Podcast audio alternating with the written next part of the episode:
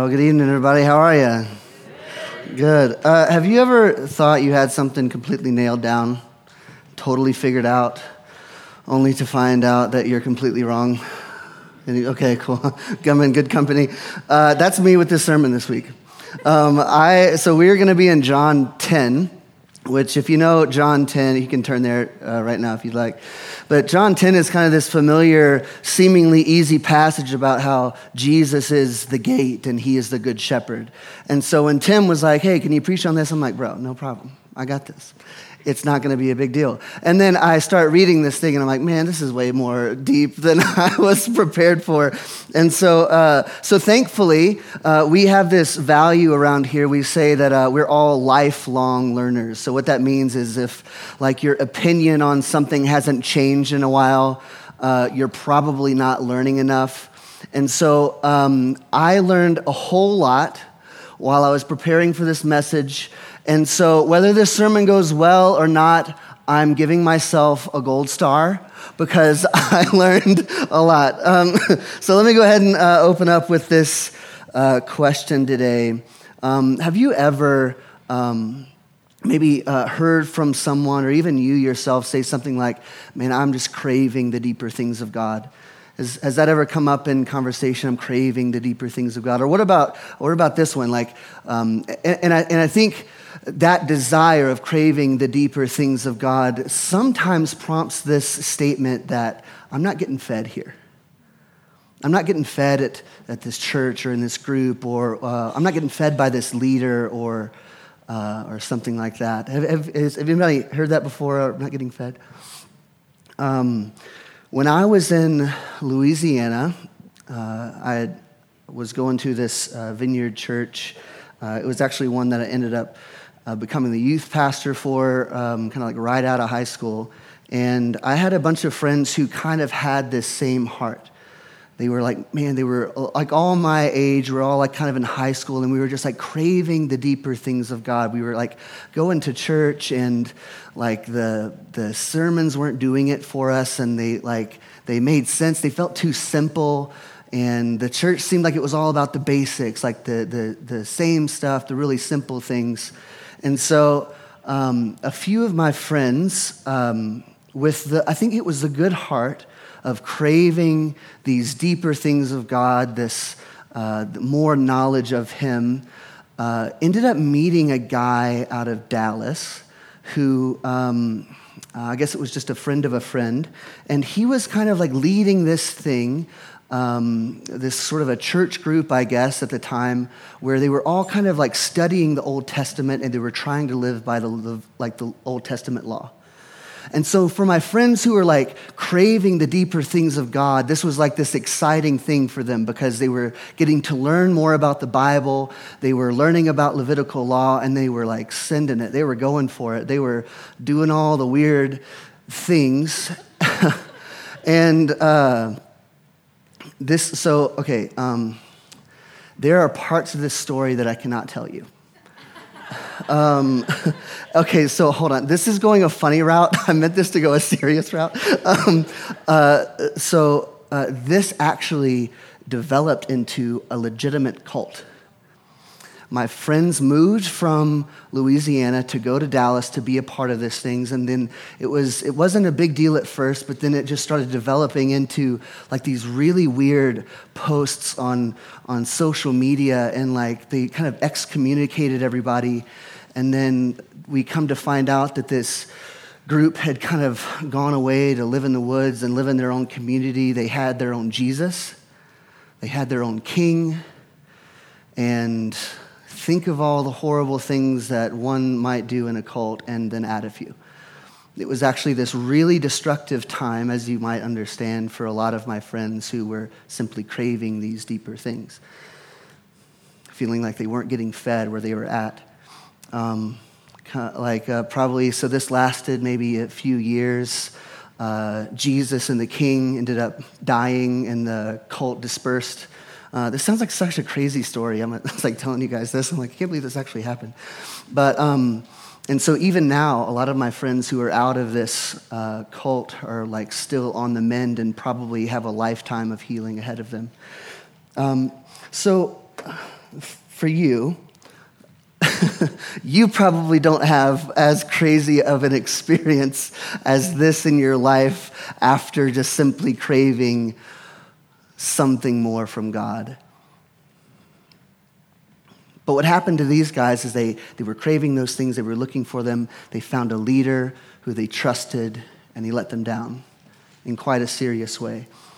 And I think uh, a lot of that, um, like that similar story is kind of relatable for a lot of us. I mean, who of us hasn't had a leader that we were looking up to who has let us down at some point along the way?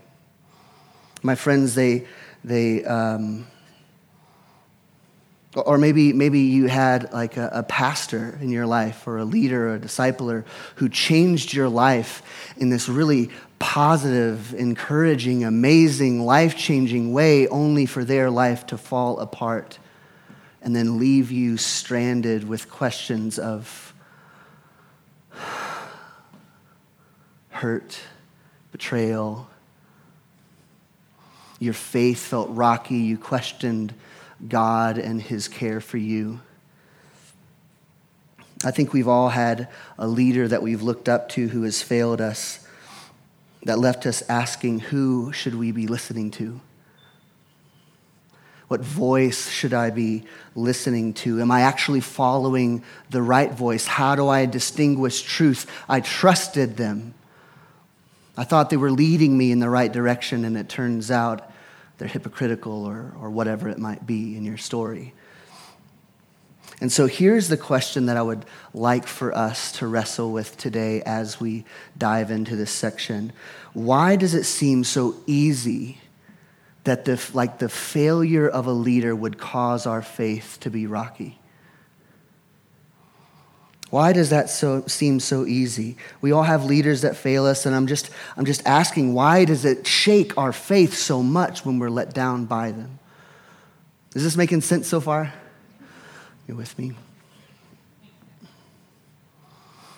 So let's go. Um, this is John chapter ten, verse one. So uh, before before we jump into this, uh, I want to give a little bit more of a, a story here. Uh, this is actually one. Par- so we okay. So like for the last I don't know like six weeks, we have been on one day in Jesus's life. This one day in Jesus' life started at the beginning of chapter eight with this woman caught in adultery. And what's interesting, and the reason why I said earlier that I had such a struggle with this uh, passage, and I think part of it is because of this. Jesus seems to be building this theme, talking about light and darkness and blindness and sight. And so early on in the morning, Jesus, this woman is thrown at his feet, caught in adultery, Uh, and then here is where he introduces, I am the light of the world. If you would only follow me, let go of your sin, man, you're free. And then shortly after this, Jesus makes this statement that um, really angers the religious leaders at the time. They get so angry that they stone or they attempt to stone him, and Jesus escapes because Jesus asserts that he is God. And he he escapes, he goes into the outer courts, and there he meets a blind man. And he heals this blind man, and uh, he reintroduces again this idea, hey, I'm the light of the world. You are spiritually in darkness, but man, I'm going to bring you into spiritual light. But not only that, man, I'm going to heal your physical darkness. You literally can't see, and I'm going to bring some physical light to you. And so it's this really, really cool theme that he has going on. Um, and then, and then what happens is, uh, like we talked about this last week or the week before, that the the blind man went before the leaders, and then and then he came out, and then Jesus found him, and he he was Jesus basically led him to salvation. Like, how cool is like that Jesus leads you to salvation? Like, you have to be like extra saved, like like after that, like what like what a cool moment, you know. Um, And and again, he carries on this, this theme of, of light and darkness. And then chapter nine closes with Jesus saying this statement, basically, for judgment I've come into the world that those who see will become blind and those who are blind may see. Basically, he's saying, I've come here to determine which one of you uh, or, or who of you is actually receptive to the light and the truth that I am bringing into this world? And the Pharisees, the religious leaders who are there, Uh, in the presence of the blind man and Jesus there in the temple courts with the crowd surrounding them, they say, are you saying we're blind? We're, we're leading these people. I think we know what we're doing. Are you saying we're blind?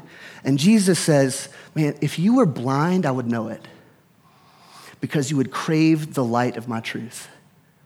And you do not crave the light of my truth. It has been so blatantly obvious that I am who I say I am.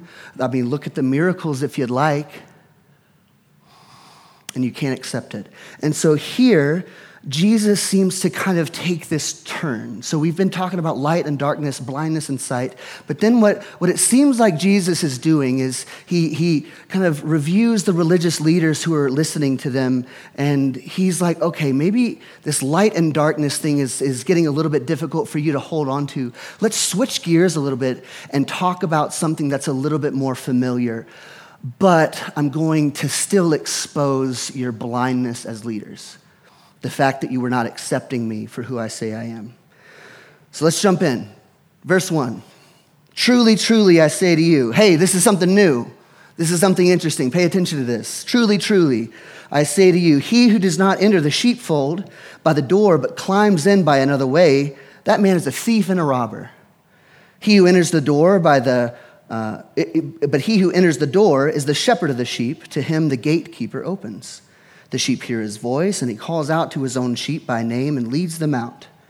When he has brought out all of his own, he goes before them, and the sheep follow him, for they know his voice. A stranger they will not follow, but they will flee from him, for they don't know the voice of strangers. This figure of speech Jesus used with them, but they did not understand what he was saying. So here's why they don't understand what he was saying.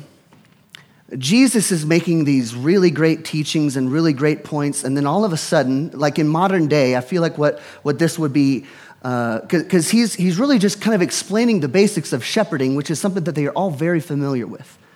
It's like, uh, uh, okay. It'd be like, like uh, not to like put myself in Jesus' shoes, but like if I healed somebody, if I healed somebody right now, uh, and I'm like, okay, some of you aren't really getting what I'm doing. Okay, if you like drive into a parking lot and the arrow is pointed toward you, you're going the wrong way. It's against the law. But if you take the other entrance where the arrow is pointed away from you, that is the correct way.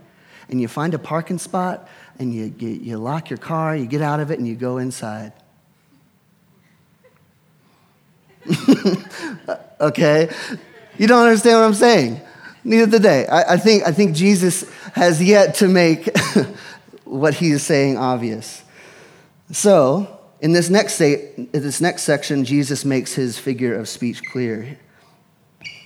So Jesus said to them, truly I say to you, I am the door of the sheep. I'm the door for the sheep. I'm a closed door to the thieves and the robbers who might come in and steal them away, and I'm an open door to let them in. And I, and I think it's interesting, if you know anything about this section, and I kind of hinted at it before, Jesus makes two comparisons. He says, I'm the gate, but then later on, he's going to claim that he's the shepherd. And what I find really interesting is Jesus starts with the gate. I feel like the gate is like the least significant part. Like it's not, it's not as cool as being the shepherd. It's kind of like a fact that's sort of like tucked away or something, like it wouldn't matter as much. But I, but I think what we're going to figure out is that the fact that Jesus would claim to be a shepherd is actually going to be really shocking for this crowd that he's speaking to to understand. It's going to be a really difficult thing for them to understand. So what I believe is happening here is Jesus is easing them in to this example of who he is. So verse eight, it says, all who come before me are thieves and robbers, but the sheep didn't listen to them. And I think this can be referring to a few things. I think um, historically at this time, there's a lot of uh, false messianic riots happening. There's all these uh, f- like false um, people claiming to be Messiah, claiming to be uh, God's uh, chosen one and leading people astray. I think it could also be referring to the leaders who are there right then and right now, listening to them, that that these people, I mean, look at the crowds that are following me, guys. Here's, here's a crowd who isn't responding to your voice any longer. And and, and I think to to kind of in like, um, in, in some ways, it's like I kind of see the perspective of uh, the the Pharisees, the religious leaders at the time, because there are these revolts going on or, or these false messiahs coming up, and so in some way, you can kind of sense their protection over their people. That, man, Jesus, we've seen people like you come and go, and we're only left with hurt people. Please leave us alone. But the problem is, is that Jesus, up to this point, has been proving over and over and over and over again that he is who he says he is, and miracles are accompanying with him. And people are saying, I've never seen anything like this. Nobody ever talks like this. Who is this? And so Jesus is much different, and they can't accept it. Verse nine, he continues, he reemphasizes, I am the door. If anyone enters by me, he will be saved and will go in and out and find pasture. And so this is the first time in this word picture that, that Jesus takes the metaphor and brings it into reality. He takes this uh, theological statement of fact. He is saying, I am the only way to salvation. I am the door. I am the only way in. And I think this little part about going in and out, Uh, I wrestled with it a little bit, but I kind of landed on this. I think what he's saying is that this in and out represents this freedom in the kingdom of God, that once you are in, you are free to, to roam and to go find pasture and then to come back and then to go out and to, that there is this, you, you aren't afraid of the wolves who would come to, to find you or the robbers who might steal you away. And then something else about this going in and out. I think I'm started like like I was reading this, and I'm like, man, I'm, I think I'm starting to see this like really beautiful picture unfold that Jesus is making. So it is a it's a common thing all throughout Scripture. Um, I think the verse that I found was in Jeremiah, where it's basically Jeremiah says that that uh, that that Lord, your word is like food to me. I eat it and I'm satisfied. I eat it and I'm satisfied. And then and then we see in John one one, in the beginning was the Word, the Word was with God, the Word was God. And so I, I kind of believe what Jesus is pointing at here, if you would like go along with me to see this picture, that he is the gate, he is the way in, but not only that, he's going to claim to be the shepherd. So not only does he lead us in, but he leads us through and on to pasture, to his word, but then his word is also him, that Jesus is leading us in and he's leading us through to himself. Man, what a cool picture that he is laying out. That salvation is because of him. It's through him. It's with him. It's all about him. He's it. And I think if I was like a leader of Israel at this point, and I'm kind of catching on to what he's saying, I'm starting to feel pretty insecure about my leadership at this point. It's like, man, I was just trying to be a good leader, but man, you you like you're like you're the gate to the thing, and you're like leading them out, and you're Jesus is establishing himself as a better leader. Verse ten: the thief comes to steal, kill, and destroy, but I have come that they may have life and have it more abundantly. Now, if you were like me um, just a few weeks ago, and I asked you, okay, who who who is the thief? I think uh, let's just let's just all say it together. Who's this, who, who's the thief? Satan. I would have said the same thing, but apparently here, I'm sorry, I didn't mean to. I just made everybody in the room wrong. I didn't mean to. I'm sorry. no, no, no, no, no. Um, I, I would say the same thing. I think I think. Uh, it's like, and it's not to say that the devil doesn't steal, kill, or destroy, but Jesus is making it clear that these leaders in their life are the ones who are the poor leaders. They are the thief, they are the robber, they are the poor shepherds of his people. And even even earlier, just maybe a few hours ago, Jesus had kind of dropped this bomb on them, saying like, hey, okay, you you guys think that your father is Abraham. He's not. You act a lot like somebody I know. Your son's the devil. and you're acting like him. So the leaders of Israel at this point, and even throughout this day, have shown disdain and frustration and uh, a, a clear, willful ignorance of the amazing things that have already been happening throughout this day, that they have kicked out this blind beggar who was miraculously healed. What? And they're so angry at Jesus, they are still ready to kill him. These leaders are the false shepherds who devour their people. And this doesn't mean that, uh, and I think I kind of covered this earlier, but this doesn't mean that that uh, that that that they um, that the devil is like the only one who steals, kills, and destroys. He does do that, and they are taking after him. And so I think here in this next verse, we are about to see why Jesus has kind of saved this Uh, claim to be the shepherd until now, because what Jesus is doing at this last sentence he's just said is he is now about to lay into the leaders and make it quite obvious that he is making a stark comparison between him as a leader and them as a leader. He says, I am the good shepherd. And the good shepherd lays down his life for his sheep.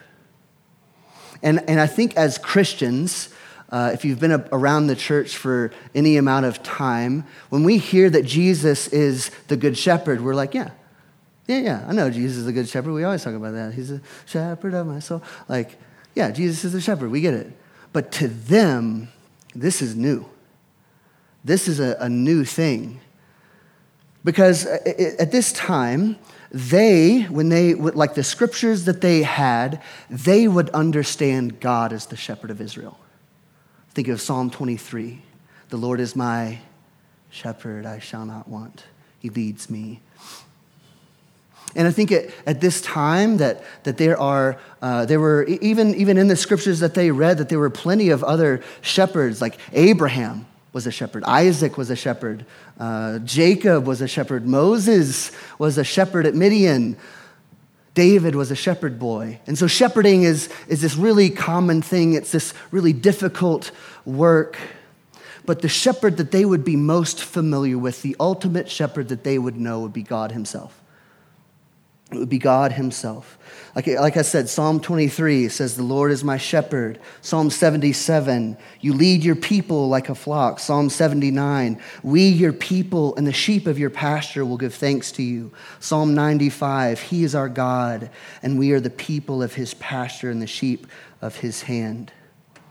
And I think what's happening is, is, is um, like when we kind of compile those scriptures and maybe get a better understanding of what these people understand a shepherd to be, especially God as a shepherd, and for Jesus to say he is a shepherd, there's this very uh, intimate and special relationship that a shepherd has with his sheep. It's a very tender relationship. And so they would understand that this was an illustration of God's care for his own people. In verse twelve, Jesus continues, this is that comparison. He who is a hired hand and not a shepherd, who does not own the sheep, sees a wolf coming and leaves the sheep and flees, and the wolf snatches them and scatters them.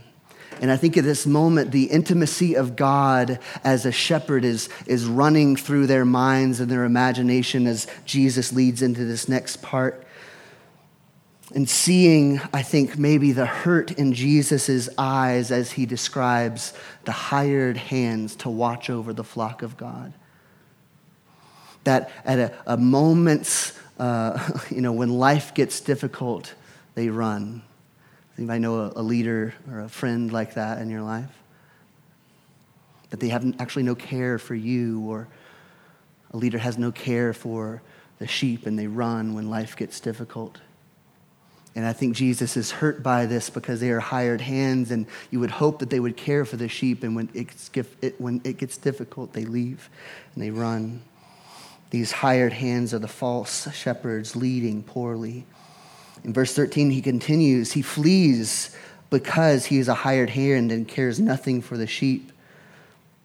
And again, Jesus is laying into them. He's setting up this contrast. He says, okay, look, they, the hired hand leaves because they don't care for the sheep.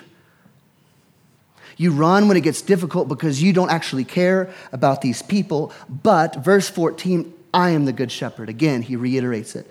I am the good shepherd. I know my own and my own know me. When you think about this, I think like verses like before you were formed in your mother's womb, I knew you.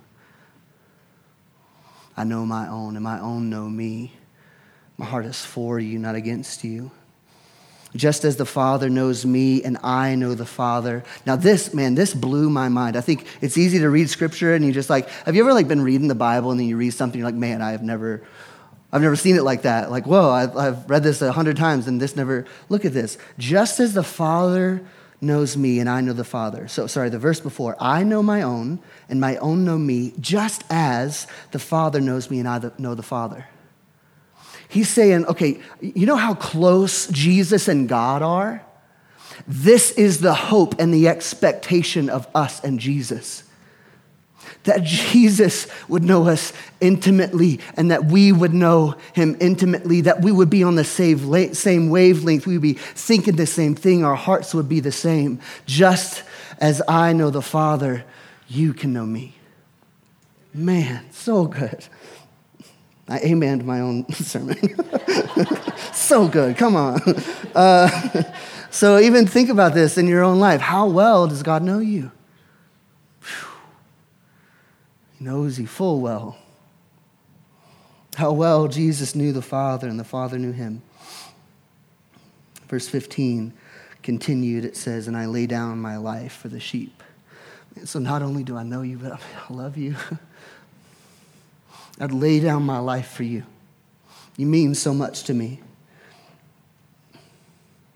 This is what a good leader looks like. This is what a good shepherd is. This is what a good shepherd acts like. He knows you full well, and he cares for you so much that he lays down his life for you. Continuing in verse sixteen, and he, he, Jesus says, and, and I have other sheep that aren't even of this fold. I must bring them also. And they will listen to my voice so that there will be one flock and one shepherd. You leaders, you think that this is about Israel. You think this is about uh, Judah. You think this is about your, your little kingdom here. You're not even doing a good job with this. I am a shepherd of the world. I'm a shepherd of, of, of, of Jew and Gentile. This is me being one shepherd of one flock, all mankind. Verse seventeen, for this reason the Father loves me. Remember, me and the Father are really close because I lay down my life that I may take it up again. Remember a few minutes ago when you guys wanted to stone me? It wouldn't have worked, man. Even if you did kill me then, you wouldn't have been killing me. I would have been laying my life down because of my love that I have for my people. No one takes my life from me, but I lay it down of my own accord. I have the authority to lay it down. Can any of you false shepherds do that? Do you have the authority to lay your life down? Okay, maybe, what about picking it up again? That's what I have. I have the authority to take it up again. This charge I've received from my Father. And in some way, I picture this is like, Jesus has really established him as way better, right? Like he's he's like not just a better leader, but he's like better on so many other levels that they're not even thinking of. He is the better shepherd. He is the better leader of these people. And I think maybe some of these these Pharisees or religious leaders are standing there still with stones in their hand because he got away so quick. Maybe some of them still have stones in their hand from from the, the woman earlier that morning that they wanted to stone. And with Jesus and his beautiful words and the stone in their hand, it's like, you're confronted with this reality of your poor leadership and his wonderful leadership. He's saying, I'm so in for all my sheep that I would lay down my life for them. You can't kill me because I lay my life down because of my care for my people. Now, there is this really interesting prophecy Uh, shifting gears just a little bit, not a whole lot, kind of, um, from Ezekiel. This is like six hundred years before this, and I am going to try to read this without crying because the stark contrast between this prophecy that Ezekiel, or that God commands Ezekiel to make over the shepherds of his people, after just reading this first part of John ten, uh, is really moving for me. Um, it's a it's it's a bit of a chunk. I'm just going to read it straight through. I think it reads kind of well. Um, It goes like this. This is Ezekiel thirty-four. It says, "The word of the Lord came to me, Son of man, prophesy against the shepherds of Israel. Prophesy and say to them, even the shepherds, thus says the Lord God, ah, shepherds of Israel, who have been feeding yourselves, should not shepherds feed the sheep? You eat the fat, you clothe yourselves with wool, you slaughter the fat ones, but you do not feed the sheep. The weak you have not strengthened, the sick you have not healed, the injured you have not bound up, the stray you have not brought back, the lost you have not sought, and with force and harshness you have ruled them. So they were scattered because there was no shepherd, and they became food for all the wild beasts. My sheep were scattered. They wandered all over the mountains and on every high hill. My sheep were scattered all over the face of the earth with none to search for them or seek them. And thus says the Lord, behold, I am against the shepherds, and I will require my sheep at their hand and put a stop to their feeding the sheep. No longer shall the shepherds feed themselves. I will rescue my sheep from their mouths, that they may not be food for them." He continues, he says, "For thus says the Lord, behold, I, I myself will search for my sheep, and I will seek him out. As the shepherd seeks out his own flock when he is among the sheep that have been scattered." I can't read through my tears. Come on, bro. Um, "I will seek out my sheep, and I will rescue them from all the places where they have been scattered on a day of cloud and thick darkness, and I will bring them out from all the peoples." This is Jesus. "And I will gather them from all the countries and bring them into their own land." This is you, and this is me. This is no longer about Jew and Gentile. This is a bridge that Jesus has already gapped. This is you and me right here. "And I will bring them out from all the peoples, and I will gather them around the countries, and I will bring them into their own land, and I will feed them on the mountains of Israel, by the ravines and the habited places of the country." And this is the one, man, it gets me. "I myself will be the shepherd of my sheep, and I myself will make them lie down, declares the Lord. I will seek the lost. I will bring back the strayed. I will bind up the injured, and I will strengthen the weak." This is the picture of a true shepherd. Amen. This is the picture of a true shepherd. Your shepherd, my shepherd. And maybe some of you feel like some of these abused sheep. If you've been around Uh, Christendom from any part of your life, man, you know the experience of church hurt. Can I get an amen? Gosh, it hurts. Maybe you had a, a leader fail you with no apology. Maybe you had a leader fail you and he convinced you or she convinced you it was your fault. Maybe you were hurt by a community of believers so badly that you left, and then you thought they would call, but they haven't. And then now when you're at City Market and you see them, they turn the other way.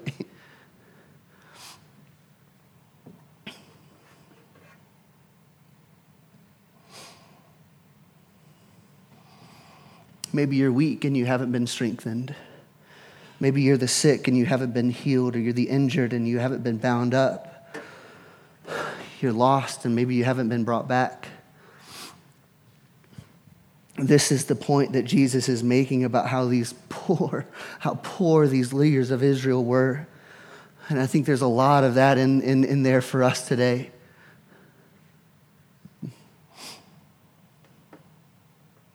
Finishing this passage, we continue in nineteen.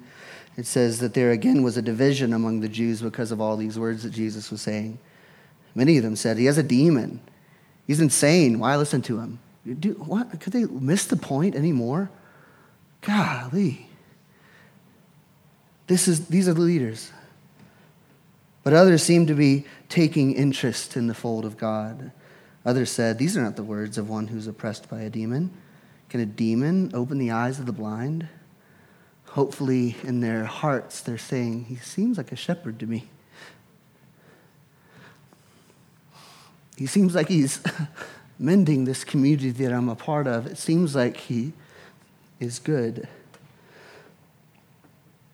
So what in the world does this mean for any of you or me? Of course, I've, I've had bad leaders in my life, but what do I do about it? And I think the, the question that I asked in the beginning is, is kind of this, this the tension of, like, why does it seem so easy for the failures of our leaders to take out our faith with them when they fall? There's this tension I've been wrestling with, um, even even for me. I think this is the thing for, for all of us. Can you distinguish the voice of your shepherd over the voice of your pastor? The voice of your mentor, the voice of your leader? Do you know the difference between the true shepherd speaking into your life and just another leader? What shepherd am I actually following? And if you've been participating in church for any amount of time, you've probably been hurt by it. It seems like in some scenarios, the closer you get to a church or a community of believers, uh, maybe they you have high expectations and they let you down, or you thought it was going to be one way and it's completely different. Maybe you have friends in your life that uh, maybe you're not a super strong Christian and, and these friends seemed like they were. You put a lot of faith and hope in them and then they let you down or they seemed worse than you were. Welcome to the club. I'm sorry. But hear me correctly. I, I, I'm just saying like, like I, I don't think just because you've been hurt by a leader means you were following a false shepherd. I think a, a beautiful thing about, about church and the way that God has designed relationships is that we are to be open with one another. And the difficult thing about when you're open to one another in a community as tight as one like this, you open yourself up to be hurt. Because if you're going to be known, you have to be open. And so I think, I think uh, church hurt is not synonymous with following a false shepherd. Or I think being hurt by a Christian friend is not, they they, they can be separate things. So what, I, what I'm talking about is, uh, I think it's probably actually better said in the question that I asked, can you distinguish the voices? Do you know when you are being led by the true shepherd and not by anybody else? And you might be saying, uh, man, I don't feel fed here. I don't feel fed in my in my small group, or I don't feel feel fed in my relationship. I don't feel uh, fed by my mentor, my leader. Great. Actually, that's really good. What if this was a church where we came here with our bellies full?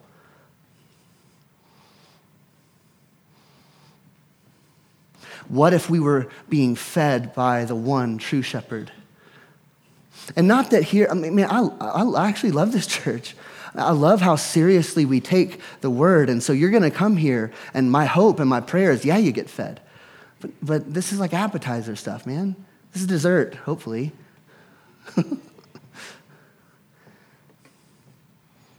But are your bellies full with the pasture, with the word, with the shepherd leading you to himself? The one true shepherd. What if we were a church that, like, every sermon we heard here was like, yeah, I know. I get it, yeah. Uh-huh, uh-huh, yeah. But instead of leaving and finding somewhere else or doing whatever or feeling dissatisfied, we stayed in the fold. Because the one true shepherd is still our shepherd, no matter what church we go to, no matter what community we're a part of. We stayed.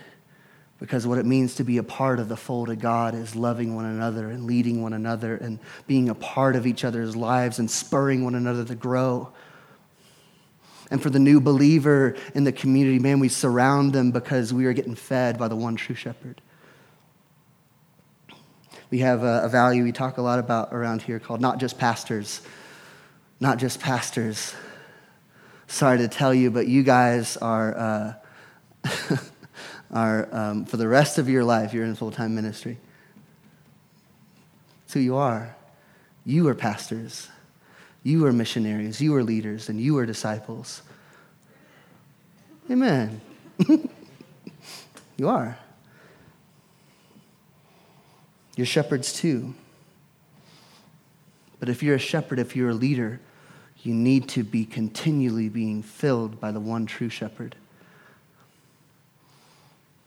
Now, the people who speak up on this stage, man, I, like we we tried to do our best. We were doing like sermon run-throughs and challenging one another to like, okay, is this actually accurate? So we tried to do a good job. But if this is all you're getting, it isn't enough. You're hungry. You're going to end up in a cult. No, I'm kidding. It's like the worst time to say that. uh, it's like, ah, oh, I had everybody. Um, so sometimes leaders in our life are, uh, sometimes leaders in our lives are like thieves and robbers.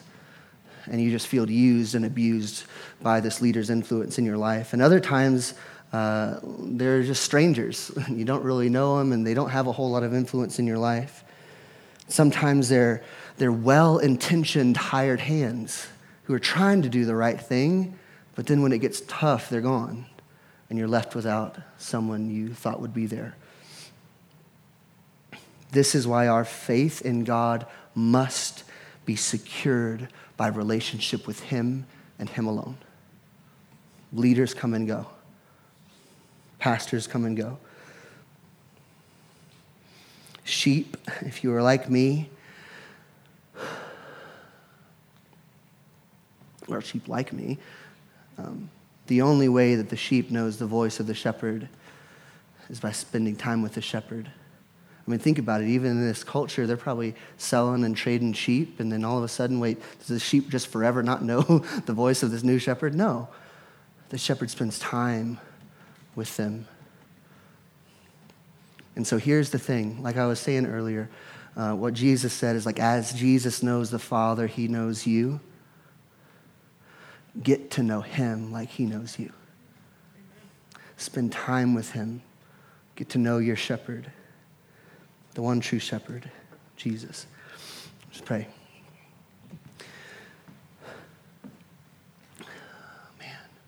Jesus, we are so thankful that You are a good shepherd. Your leadership is unlike anything else. Jesus, I just, uh, Lord, I, I lift those up in the room today who, who have struggled with being let down by the church or let down by, by leaders that they, they esteemed highly, and it hurt them. It broke their faith down. But Jesus, we thank You that You are a good shepherd who seeks and saves the lost and binds their wounds and cares for them. Holy Spirit, by Your power right now, Lord, would You just overwhelm those in the room with, with past hurts as it as it relates to You and Your kingdom and their perception of You. Jesus, would You bring healing as the one true shepherd? God, would there even be forgiveness in our hearts to be found for those leaders who have let us down? That maybe they are sheep led astray too. God, we thank You for Your kingdom. We thank You for your, your, your fold. We thank You that You are our shepherd. In Your name, amen.